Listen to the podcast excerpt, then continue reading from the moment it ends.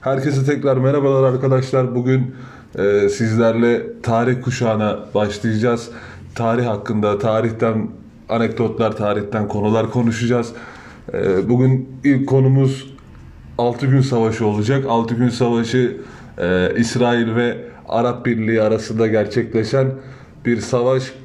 E, bu savaşta İsrail'in üstlenmiş olduğu, yapmış olduğu başarılı savunma ve saldırı politikalarını biraz konuşacağız, anlatacağız. Arap Birliği'nin tutumunu bahsedeceğiz. İsrail'in kurulma sürecindeki olaylardan biraz bahsedeceğiz. Bunlar hakkında konuşacağız. Hazırsanız başlıyoruz. Her zaman yaptığımız gibi ilk önce e, geçmişe biraz bakalım. Altı gün savaşını konuşmadan önce de geçmişe ve dönemin şartlarını da incelememiz gerekiyor. Muhakkaktır ki tarih bugünün şartları altında o dönemi inceleyerek konuşulmaz. O dönemin şartlarını bir öğrenmemiz lazım. Özellikle 2. Dünya Savaşı öncesi ve 2. Dünya Savaşı sırasında Nazi Almanyası'ndan kaçan Yahudilerin en büyük hayali ve isteği olan vaat edilmiş topraklarda devlet kurma arzusu var. Ee, bu konu bugün hala tartışılır. Üzerinde makaleler, yazılar, kitaplar yazılır, konuşulur. Tabii bu arzu 1948 yılında gerçekleşti. İsrail Devleti 1948 yılında kuruldu. Dünya Savaşı'nın bitmesinin ardından, 2. Dünya Savaşı'nın bitmesinin ardından Birleşmiş Milletler'de 1947 yılında e, Filistin'in biri Yahudi, diğeri Arap olmak üzere iki devlet arasında paylaşılmasına karar verildi. Yani e, Yahudiler ilk başta bunu kabul etti ama Araplar karşı çıktı. İşte sorunlar devam etti. E, Araplar bildiriyi, kararı tanımadıklarını söylediler. Ancak Yahudi Milli Komitesi bağımsızlık ilan ediyor. Bunun üzerine Arap Birliği İsrail'e resmen savaşı ilan ediyor 1948 yılında. Yani ilk kuruluşu 1947-48 yıllarında 48 yılında bir savaşı var İsrail'in. 15 ee, Mayıs 1948 tarihinde Arap Birliği Sekreteri Birleşmiş Milletler Genel Sekreterine bir telgraf gönderiyor. Arap ülkelerinin Filistin'de barışın, güvenliğin, hukuk ve düzenin tekrar kazanılması için kendilerini müdahale için zorunlu hissettiklerini belirtiyor. Aynı mesajda Arap hükümetlerinin e, düzenlenmiş olan Londra Konferansı ve Birleşmiş Milletler'de de belirttikleri gibi çözümü demokratik prensiplere dayanarak kurulmuş bir Filistin Birleşik Devleti olarak görüyorlar. E, bunu söylüyor Arap Birliği Sekreteri, Birleşmiş Milletler Sekreterine. Daha sonra e, savaş ilanı vardı az önce de söyledik. Savaş ilanının üzerine Mısır, Ürdün, Suriye, Irak kuvvetleri üç yönden saldırıya geçiyorlar. Çok çok önemli e, başarılar, önemli ilerlemeler kaydediyorlar ama İsrail'in göstermiş olduğu başarılı savunma ve güzel bir savaş stratejisi İbre'yi İsrail lehine döndürüyor. E, yaşanan çatışmalar savaşın ardından savaşı İsrail kazanıyor. Birleşmiş Milletler'de karar kılınan Filistin bölgesindeki %56'lık toprak alanını bu savaşın savaştan sonra %70'e çıkartıyor. Arkasından 1956 e, yılında yaşanan bir Süveyş krizi var. Süveyş krizinde de Mısır'ın başında bulunan devlet başkanı e, kanalın kendileri tarafından yönetilmesi gerektiğini, bölgede işte İsrail'e askeri ve insani yardımların gitmesi gittiğini söyleyerek kamulaştırma kararı alıyor. Tabi bu kamulaştırma kararını alınca e, Birleşik Krallık ve Fransa'dan çok büyük tepkilerle karşılaşıyorlar. Çünkü bu iki devlet için Süveyş kanalı hani Basra Körfezi'nde Arap Yarımadası'nda bulunan petrolün taşınması için aşırı derecede önemli.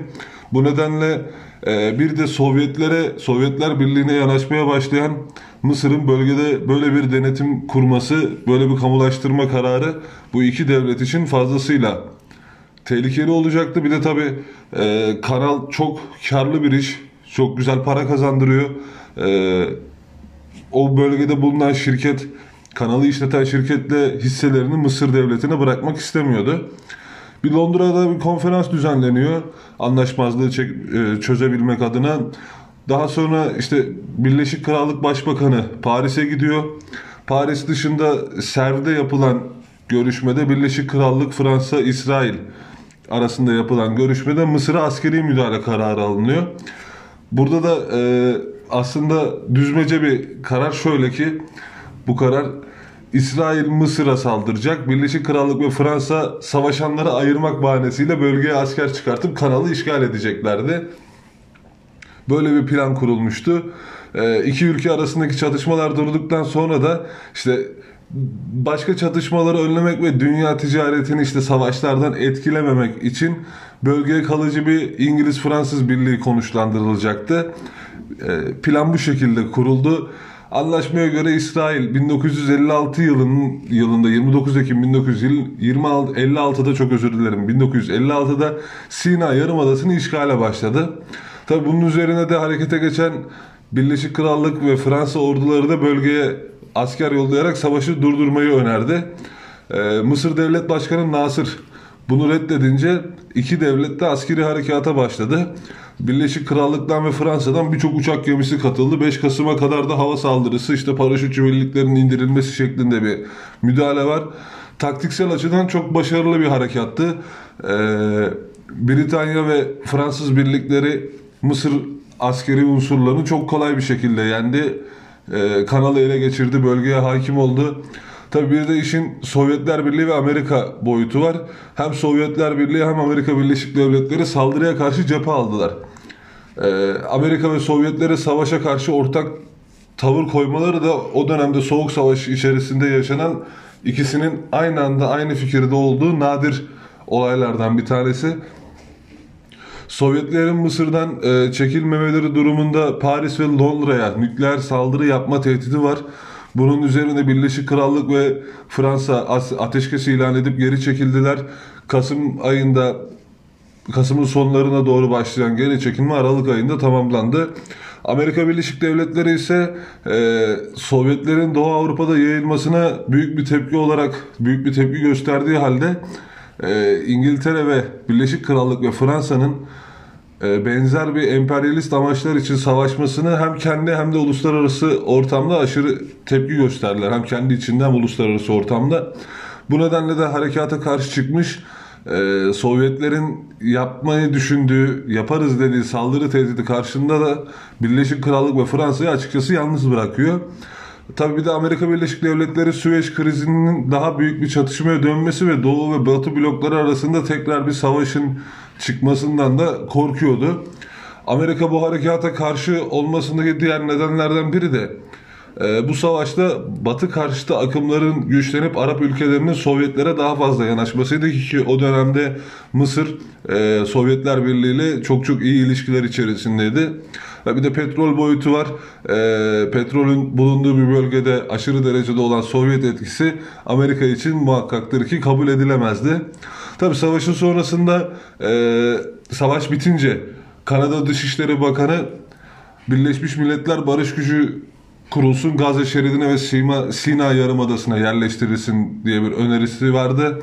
Birçok ülkenin de katılımıyla oluşturulan bu güç hani barış sağlanıncaya kadar Mısır ve İsrail'in savaşmasını engellemek sorumluluğuyla e, kurulmuş bölgeye göndermişti. 1967 yılına kadar da bu barış gücü e, bölgede kalacak. Bölgeden çekilmeleriyle de bahsedeceğimiz konumuzun ana noktası olan 6 gün savaşı ortaya çıkacak. İşin bir de şöyle bir boyutu var. Ee, bir su sıkıntısı, su problemi var. Bölgede 1964 yılında İsrail ulusal bir su yolu projesi için Ürdün Nehri'nden su almaya başlıyor. Ee, ertesi sene 1965 yılında da Ürdün Nehri'nden gelen suyun İsrail akmamasını engellemek isteyen Arap devletleri bir plan devreye sokuyorlar. Bu planda İsrail'in su yolu kaynaklarının %35'i ülkenin toplam su kaynağı ise %11 azalacaktı. Böyle bir projeleri vardı Arap Birliği'nin, Arap devletlerinin. İsrail Savunma Kuvvetleri Suriye'de inşa halinde olan baraj tesislerine Mart, Mayıs ve Ağustos 1965'te saldırıda bulundu. Bu saldırılarda e, Suriye ve İsrail arasında 6 gün savaşına dek süren uzun sınır çatışmalarına yol açtı. 27 Mayıs 1967'de Arap Ticaret Birliği'nde bir konuşmada dönemin Mısır Başkanı, Mısır Devlet Başkanı Nasır eğer İsrail Suriye veya Mısır'a saldırırsa bu bir genel savaştır ve Suriye ile Mısır arasındaki noktalardan ibaret bir savaş olmayacaktır. Savaş genel bir savaşa dönüşecektir ve en büyük görevimiz İsrail'i yok etmek olacaktır diye bir açıklaması var.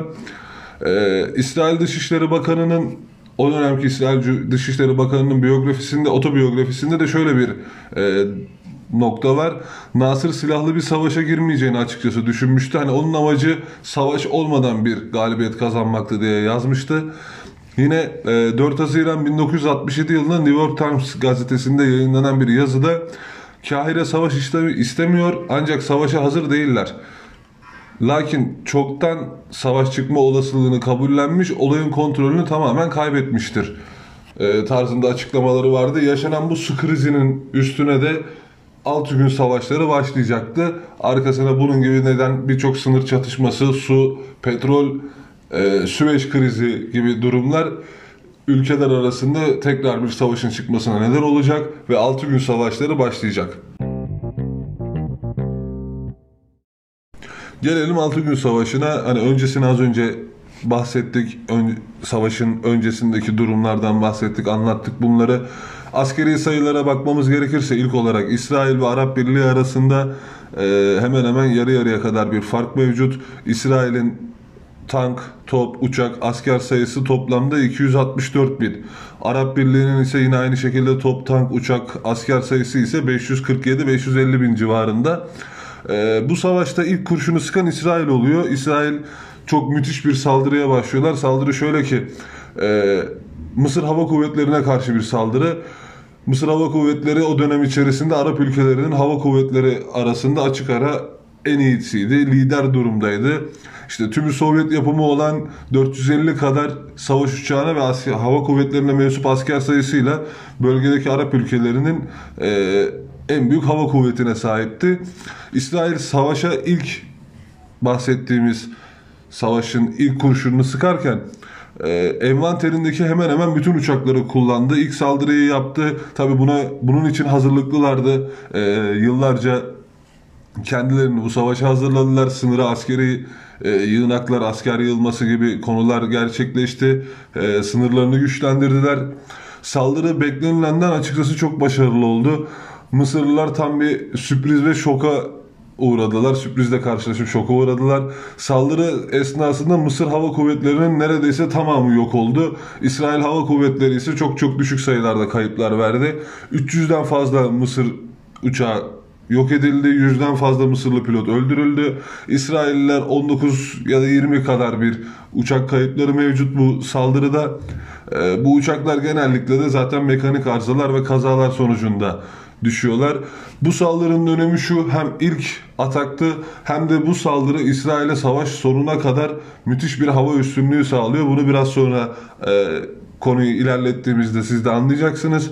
Tabi Mısır'ın önemli havaalanlarına yapılan ilk saldırı dalgasını başarılı başarı elde edince İsrailler e, Mısır'ın diğer havaalanlarına işte Ürdün, Suriye ve Irak Hava Kuvvetlerine karşı da benzer saldırılarda bulundu. Savaş boyunca İsrail Hava Kuvvetleri tekrar kullanılır hale gelmesin diye e, ülkelerdeki, savaştığı ülkelerdeki havaalanlarına, askeri noktalara saldırılara devam ettiler. Ürdün'le devam edelim. Ürdün e, ilk başta savaşa girmeye gönülsüzdü. E, çok fazla İsrail'le savaş konusunda hevesli değillerdi ancak İsrail'in kendilerine karşı olan olumsuz tutumu ve e, Ürdün sınırındaki askeri hareketlilik Ürdün'ü savaşa girmeye biraz mecbur bıraktı. E, ilk başlarda da Ürdün başarılı oldu. Kudüs'e kadar ilerlediler. Tel Aviv'e ateş atmaya ateş açmaya başladılar. E, ancak İsrail'in doğru stratejileri, savunma politikaları ve hava üstünlüğü e, bu çatışmaları İsrail'in lehine çevirmeye başladı. Bir de Suriye boyutu var. Suriye ilk başlarda onlar da gönülsüz açıkçası. Ancak e, hatalı raporlara sahipler. İsrail ordusuna karşı zafer elde edildiğine, Ürdün'ün ve Mısır'ın işte Ürdün'ün Kudüs'e kadar yaklaşması, e, Mısır'ın Tel Aviv'e kadar gelmek üzere olması, Mısır askeri birliklerinin Tel Aviv'e yaklaşmak yaklaşmak üzere olduğu tarzında giden e, raporlar Suriye'nin savaşa girmesinde fazlasıyla etkili oldu. Suriye'nin e, bu konuda dikkatli, savaş konusunda dikkatli ve sakin bir ilerlemesi vardı. E, ama buna rağmen Kuzey İsrail'i ele geçirmeye başardılar. Tabi bu arada İsrail Hava Kuvvetleri Mısır'daki görevi tamamlamasının ardından sürpriz bir şekilde hemen bir geri dönüşle Suriye Hava Kuvvetleri'ne bir saldırıya, saldırıda bulundu.